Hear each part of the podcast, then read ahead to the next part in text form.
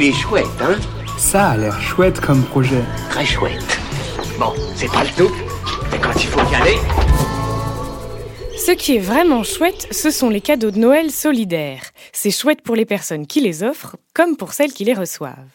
Aujourd'hui, je vous présente les chaussettes coton vert, lancées sur Ulule le 27 novembre et livrées avant Noël.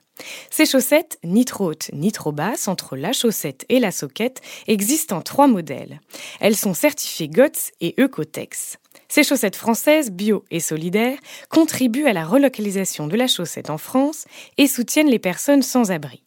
Une paire précommandée sur Ulule, c'est 1 euro reversé au foyer Notre-Dame des Sans-Abri, la FNDSA, une association consacrée à l'accueil, l'hébergement, l'accompagnement et l'insertion des personnes sans abri.